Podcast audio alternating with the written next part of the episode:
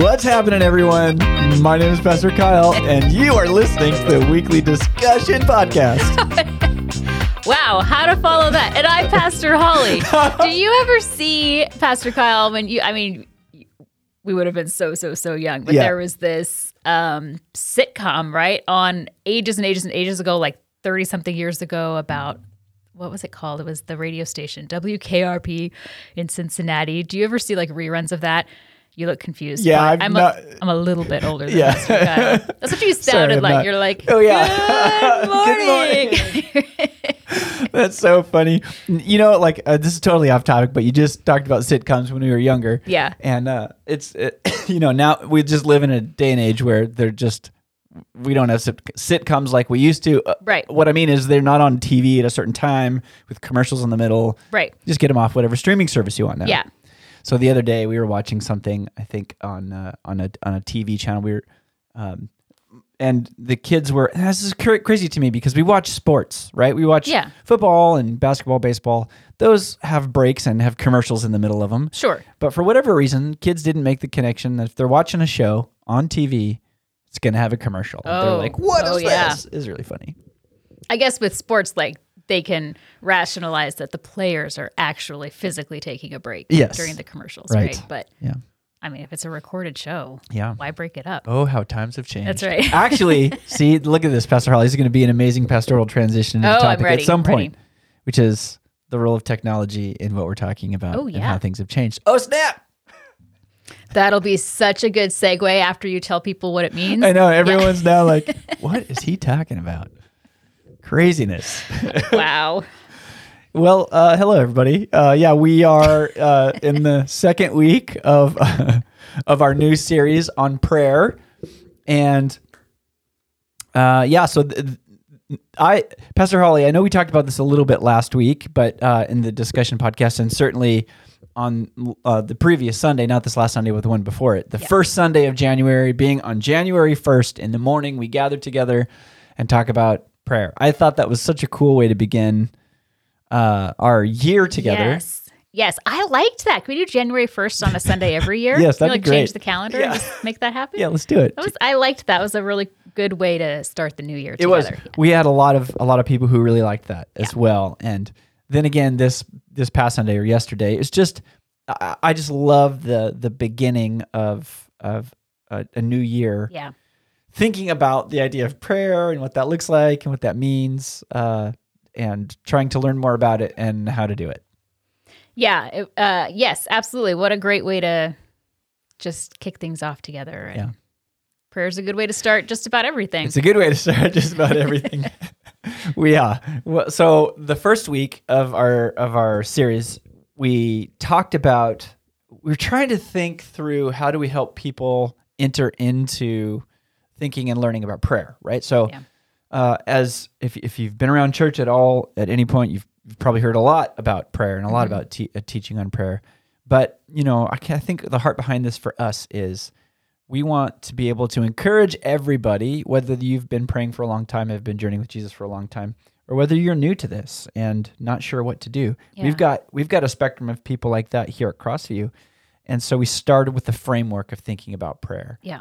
we connected the idea of prayer uh, to we saw all these circumstances uh, where uh, whether it was Jesus or Paul or uh, in these prayer moments using this word paradise, which was translated garden. Yeah, that was so cool. Yeah, and we made this. We connected this thread throughout Scripture of this invitation to the garden, um, referencing the Garden of Eden and God's kind of un, unfiltered, like full presence that humanity gets to be in in the Yeah. midst of that. That's Right. what this invitation to the garden is, and in the context of prayer, it's a powerful way to think about what prayer is. Yes. And I hope that's an encouragement to people. If you uh, have experienced prayer as just maybe a, maybe sometimes a dry religious Yeah. duty, uh, I'll say you're you're not alone in that. Like No. that, people experience prayer in that way. And I hope that this series, and particularly that first message, can kind of expand uh, the way that we think about prayer and uh, the our ability to recognize it as the relationship that it is, rather than uh, something to check off our our uh, Christian to do list, right? Yes, which I, there's been so many times in my life where I felt like that. Uh, Yeah. It's just a, a, a duty, a, uh, something to do uh, to maintain this Yeah. connection with God. But it is it is so much more than that, so much richer than that. And so uh, that was a good way to start our thinking about prayer. To think of create a framework, maybe a kind of a framework that's refreshing and and renewing. Maybe you hadn't thought about it that way before. So it's good. Yeah.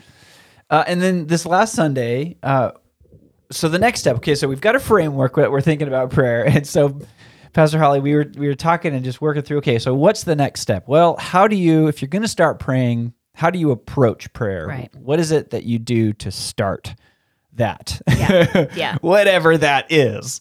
And so we uh we kind of want to take an, an just one small step forward in our thinking here. We we want to continue to to shape how we think about prayer, but also we want to suggest that there is one kind of general posture Yeah.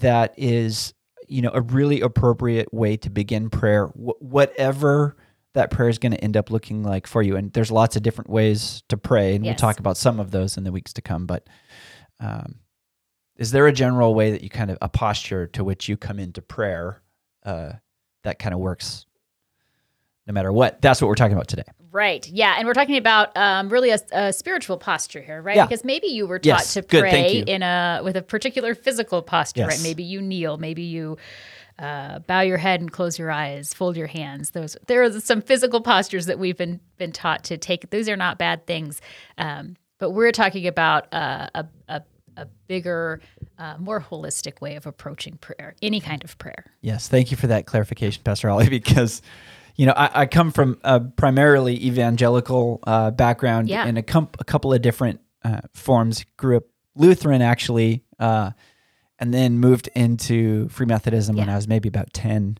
So uh, I just assume a sense of freedom in terms of your physical posture, Oh, which sure. is not Yeah. the case for everybody. So Yeah. Right. yeah, thanks. Good. So the, the there's kind of a couple of scriptures that we want to walk through and look through that help us understand a really good posture for prayer. And the first one is from the Old Testament, and the next couple are from the New Testament because they all are about how Jesus did it. Right. Yeah. Which uh, that's a pretty good gauge of what we should do in prayer. Yeah. If you want an example, he's a good one. Yeah, yeah, it's probably the best. Pro- prob's the best. Probably- probably. Yeah, see, pro- I said Yeah, probs. It's a pretty good chance. Yeah, thanks. Probs. Yeah. Probs. See, I gotta, I gotta sound cool, you know. I, Well, you Never. keep you keep trying. Addison, my daughter keeps I keep trying to do this kind of stuff on purpose and she just rolls her eyes and then she walks away. Yeah. which is the only appropriate response. Yeah, like if she's listening to this podcast, she probably yeah, she probally just She's paused, turned it off. She's no longer nope, listening. She's no longer listening. Bye, Addison. it was nice having you here. Oh wow, sorry. We got I got I just got us real distracted. So the the the uh, Old Testament scripture we're looking at is Psalm 46. So Psalm 46 is this really amazing prayer. Actually, there's this kind of cool beginning. Sometimes the Psalms will tell you it's written for a choir or it might tell you it's written by this person or that. yeah. Um, Psalm, excuse me, Psalm 46, it says it's, it's attributed to the sons of Korah, which is, uh, I mean, you, you probably just have read, uh, if you've read that, you've probably just read over that. Don't know who that is, doesn't matter. You just read the Psalm. But the, the cool thing about the sons of Korah is it's, it's shorthand for the crew that David had gathered together for a prayer, all day, all night prayer in the tabernacle. So he's, this is essentially like his pro level prayer group Yeah. right? Uh, that prayed all the time.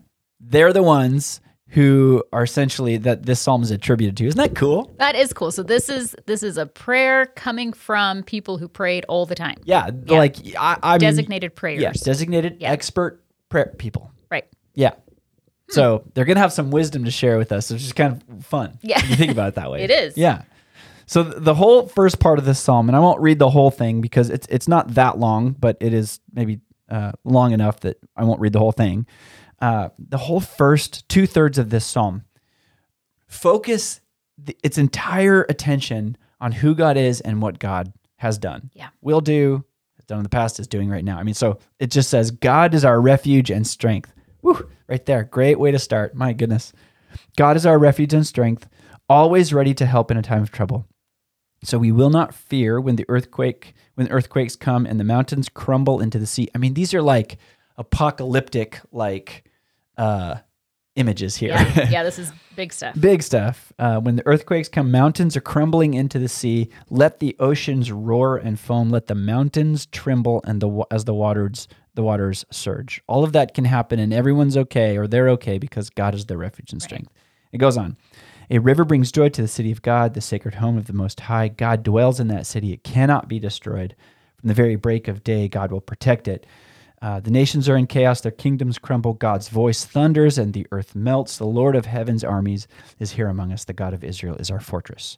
So just more, like more of that. Yeah. Right. That's as the psalm goes. It just keeps keeps that intensity up the whole time. yes, God is powerful and big and magnificent and glorious, and all of these uh, really kind of superlatives about God. Yeah.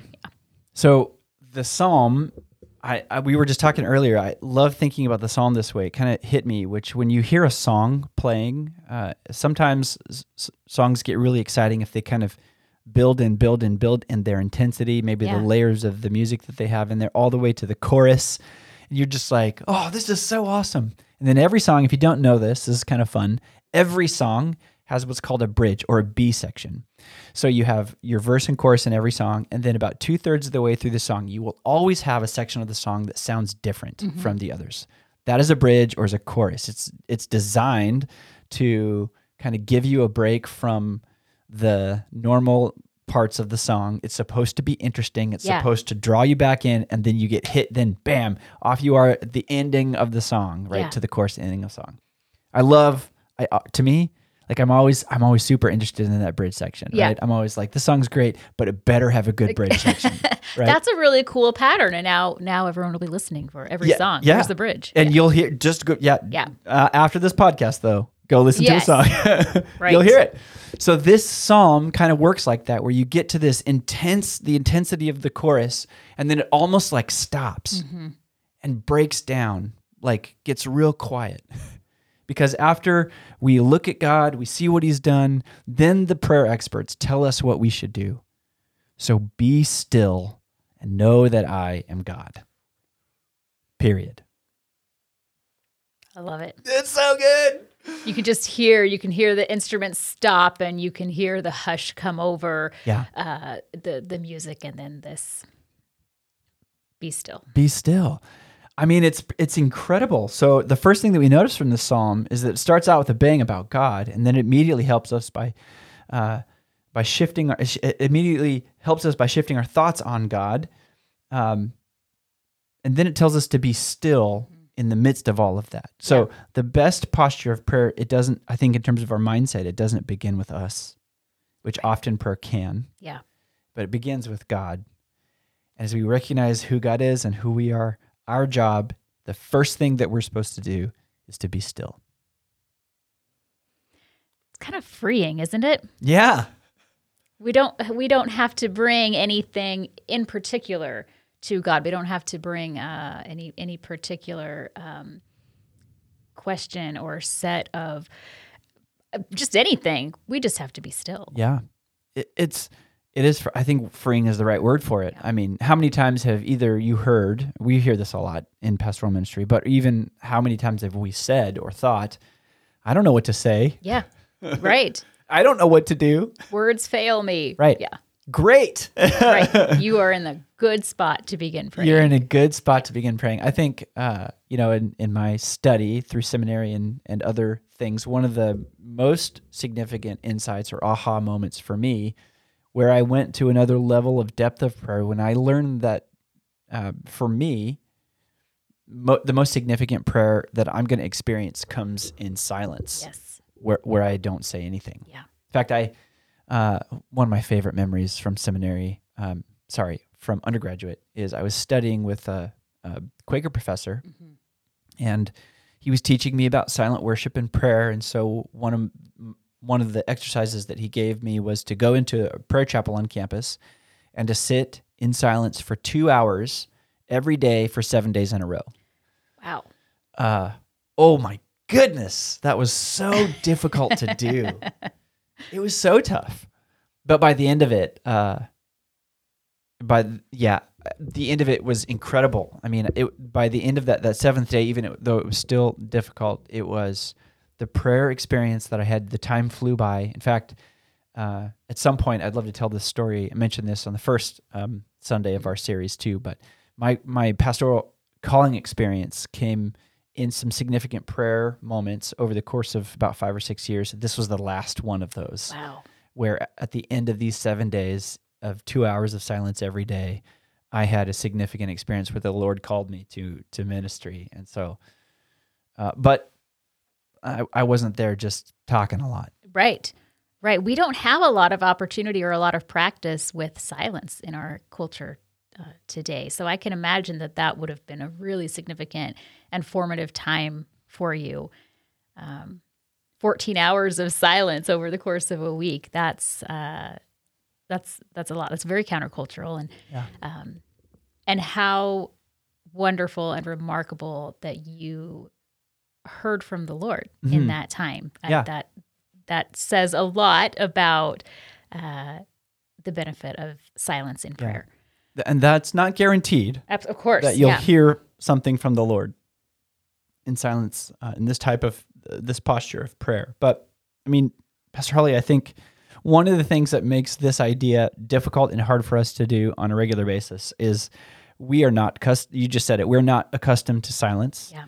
And i actually think that our culture uh, our individual and daily lives has gotten more busy and more distracted over the course of the last 10 20 years Oh, yeah, absolutely. Uh, We can see that pretty pretty clearly just through our uh, dependence on technology, on um, the the twenty four seven uh, media culture that we're in. I will date myself and say that I can remember when it. You know, the TV stations used to turn off at midnight. right yes no longer no longer Yeah. now it's information all the time and at our fingertips and um and i think we've lost we've lost something there Yeah. I mean, you just think about the access of to information that we have Yeah. on our phones. Are the these are such powerful, full fledged computers. yes I mean, as I was doing the research about what this kind of stuff for this message, the tip, the average um, that we pick up our phone and and look at it or touch it is once every thirty to forty seconds. oh my goodness Isn't that crazy? Yeah. That's hundreds and hundreds, if not thousands of times a day that our attention is focused on this device. Yeah. yeah and we know that there's plenty of research there's plenty of data that shows what that does to our minds and bodies and and spirits too um, that that constant distraction how difficult it is for us to uh, to refocus if we're distracted from uh, whatever we're doing then the the amount of um, time and energy, energy that it takes to refocus is is tremendous essentially we're interrupted again before we can refocus again Yeah. um, and that's pretty constant for Mm-hmm. us. So, um, so being still is not something that comes naturally in our current era. Right. In fact, I heard someone uh, reflect um, this last week. They said that all those little moments where we're touching the, the phone or, or distracted, whether it's the phone or other, the other in other ways, Yeah. all those little moments were potential portals to prayer. Mm. He wrote. Uh, little moments throughout our days that could wake us up to the reality of God all around us. Now those moments are swallowed up by uh, the digital carnivore, is what he said. Which is, I mean, I don't want to lay on the guilt too too much here, um, but there's there's a reality in all of our lives uh, where, I mean, I remember.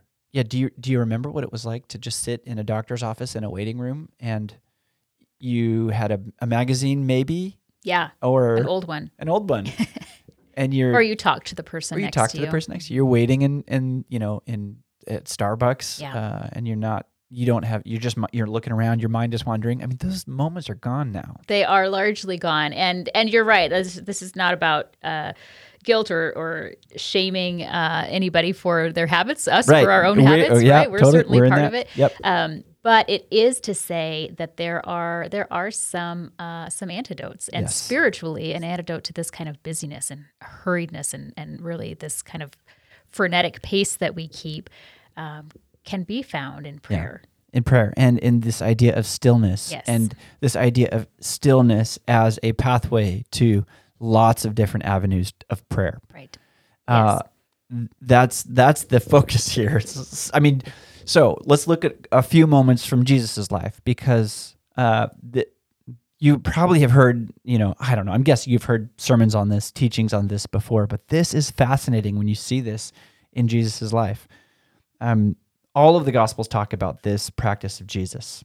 Uh, and but what I think one of the fascinating, most fascinating, is from Matthew chapter three at the very beginning, or sorry, about halfway through, um, in starting in verse sixteen, you we get the story of Jesus' baptism Yeah. right? So Jesus gets baptized. He comes up out of the water, and this is one of the moments. This is really cool, where the Spirit of God it says descends on him like a dove, and a voice from heaven said, "This is my my dearly loved Son, who brings me great joy." Like, wow, okay, talk about a, a mountaintop experience, Yeah. right? Right. That's an intense spiritual experience.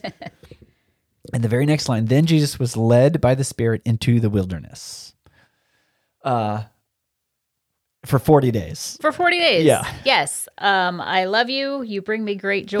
and now I'm leading you into this empty place Yeah. to be tempted. Yeah, it feels By the weird. devil. Yeah, by the devil. and it feels weird. throw it on. Yeah, just yeah, just tack that on there. But uh but this word wilderness here, and we'll see this throughout the the New Testament specifically, and almost always referenced referenced here uh, when Jesus goes off somewhere. Wilderness. It's not like, uh, or or other translations would say desert. Mm-hmm. It's it's not necessarily meaning like a large place full of sand and no trees. Right. It's not necessarily meaning wilderness as in he's going into a forest. That's what we see in the pictures, right? Like Right. the the Jesus storybooks are all Jesus sitting on a rock in a Yeah. in a desert. Yeah, a little uh, crow next to like Yeah, a little skeleton crow, of a squirrel like or whatever. Sagebrush Yeah, rolling by. exactly. Yeah. but the word there could be translated as uh, as it could be translated. I mean, it has a number of different meanings: wilderness or or, or desert. Uh, but often it's translated translated as lonely place or the quiet place. Mm-hmm. Yeah. And this is the cool connection when you put these things together and you see the threads that it's the quiet place that Jesus often goes to after or before significant moments of ministry or encounter with God. yes. So in other words, these this quiet place is where he gets filled up or where he recovers. Right. It's amazing. Yes. Wow. Yeah, and in this uh, story too, I mean, I think that you can see if we continued in the story that there's a there's a wrestling that happens. There's a struggle that happens, a temptation, right, that he uh, overcomes here too. And as you were um, sharing about your experience in those times of silence, that week of silence um, that that you took, you said it was hard. It Yeah, was not really easy hard. to sit there in a quiet place for so long. Um, but it is where you were filled up and Yeah. and sounds like prepared for uh, this life of ministry. Yeah. I mean, I, one of the things that happened to me in that space is I quickly realized how much is going on under the surface, Yeah. how how Yeah. how noisy and loud my mind and heart were. Yes. I mean, it was like, okay, I'm done with all the physical noise. Now I hear all the noise in my head. Thoughts I knew were there, thoughts I didn't know were there. Yeah. You get down to the heart level and you're like, oh, I didn't know I felt like that about this. And you start Yeah. to kind of work your way through all of that. Is it was incredible. And you know, Jesus, I think, does some of the same kinds of stuff uh, in these moments with God. Uh, so when you get to this baptism story and Jesus goes off into the to the wilderness in in the in Mark's gospel, what's really amazing is that right after that, this is in Mark chapter uh, chapter one, uh, Jesus goes through that experience after the 40 days and then this this chapter in mark is essentially about jesus' first day on the job right? Yeah. after he comes back from this um, this quiet place experience for 40 days. The chapter is chock full of ministry. Yeah. jesus is super busy. Yeah. he's healing people he's teaching he's casting out demons he's performing miracles. I mean it's nuts. And he goes like all day into the night. Uh, and then I love it in, in Mark chapter 1, verse 35. It says, Before daybreak, so this is after that, that first day, before daybreak, the next morning, Jesus got up and went out to an isolated place to pray. The next morning. Yeah. So he just gets back from this 40 days away. He does one day of ministry, and the very next morning, he has to go back Yeah. that's I love it. What and so jokingly, one of the authors that we were reading and talking about, he writes this. You think that Jesus would have slept in that morning? Yeah. Right? Like gone for a light run, then had brunch with his disciples. Nothing po- nothing says post Sunday recovery like a farmer scramble. that great? But that's not what Jesus did. He went to the quiet place Yes. to to pray, to be filled up, to recover and find strength. And this is Jesus we're talking about Yeah. here. I mean, sometimes I read through the gospels and it's it's easy to think, I mean, Jesus is God. Jesus is divine. Jesus has the uh, the power and strength of God. Yeah. And yet Jesus is also fully human Yeah. and uh, and dealt with the same distractions and tiredness and busyness uh, that all of us uh, face. And so the way that he um, uh, dealt with that, the way he recovered from that or prepared for that was through uh, going to this quiet place. Yes. Going to the quiet place. So, and, and it's not just a one time experience for Jesus, not something he does once. It's something he does over and over and over again. You see it all through the Gospels. So, this is compelling, right? Yeah. Because uh, obviously we have distraction in our lives. We're busy people. Uh, and often we don't go to our quiet place or this. We don't come to prayer. We don't come to prayer with this type of posture. It's maybe I'm going to say a whole bunch of stuff for, you know, a couple of minutes and then I'm out, God. I've got stuff to do. Right. Um, so this has been insightful. You know, this is insightful when we think about prayer and we learn about prayer. The prayer expert, David's prayer experts tell us about this. Jesus models this for us in his own life. Yeah. It starts with a recognition of who God is, and then bam, the the invitation to be still. Yes. And Jesus always in his prayer life, it's that word that's connected to the, the lonely place or the quiet place. And it's always that place where it's him and the Lord. Go read these stories. It's fascinating. Like once the disciples they come find him in the quiet place, they're like, Jesus, come on, there's more to do. Yeah. Where are you? And he's like, sorry, no. Right. Like we're moving on. Right. Whew. It's important. It is important, and it's it goes against the way that we typically behave. Yeah.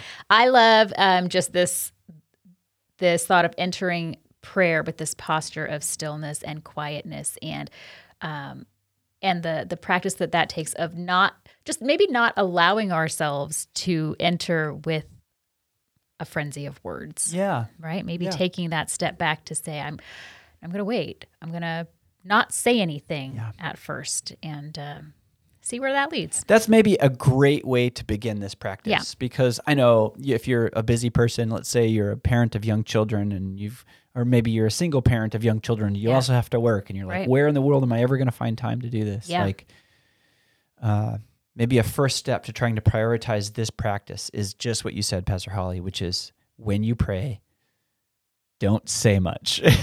Yeah. Just be quiet. Does that sound strange coming from pastors when you pray? Just don't say anything. No. It's so it's good. Yes, it's good to take those moments of of stillness. And I think what we'll find as we practice this more is that uh, uh, the more we can come before God in stillness and in quietness, the more that will become a part of who we are. Will become part of our Mm-hmm. spirits, and we will find ourselves living in a in a way that uh, brings more stillness and more yes. quietness. Yes. Yeah. Yes. Yeah. We could. Oh man, we could say so much more about all this Yes. and how it that connection with God's Spirit can ground you and reorient you and all that kind of stuff. But I we, want to. we should probably just be still. Yeah. That's how we're going to end this this podcast this week. It's just going to be silent. You won't know when the end of it is. Oh no. We're just going to be silent. we love you all. terrible. This is terrible. Go find some silence. Be encouraged from the Lord. Bye.